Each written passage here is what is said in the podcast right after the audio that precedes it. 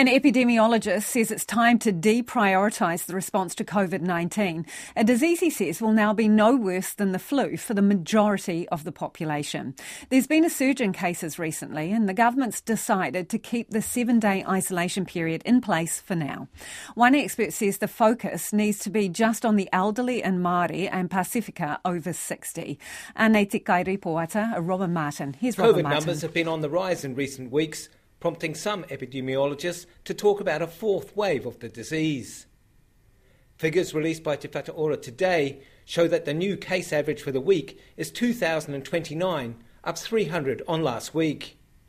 Hospitalisations are also up 144 at 363, while deaths attributed to COVID 19 sit at 21, up from 8 the previous week.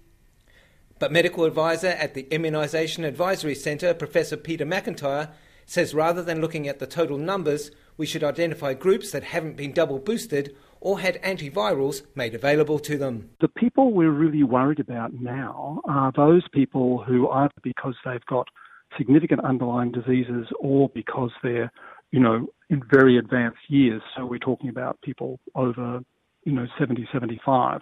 Uh, whereas for everyone else, um, it's going to be a less severe problem for them than flu. Professor McIntyre, who is also the head of Department for Women and Children's Health at the University of Otago, includes Māori and Pasifika over 60 years of age in that group.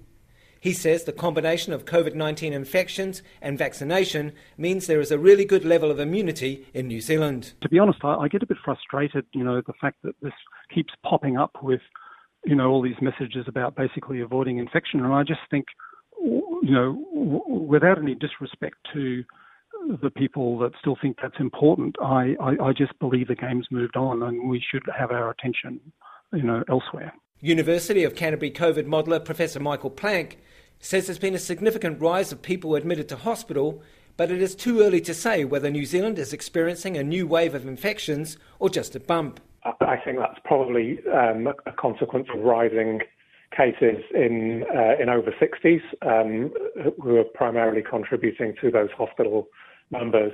Professor Plank says the focus needs to be on getting those at risk groups double boosted, but overall the story is an improving one. Certainly, the direction of travel is in a positive direction uh, around a de escalation of the risk that we're seeing from COVID 19. And in the long term, you know, COVID isn't going to go away. So we, we are going to see a move towards treating it alongside all the other public health issues that we have to deal with. He says attention needs to be paid to hospital admission and death rates rather than weekly infections. Less than 50% of those over 50 have taken up the second booster jab.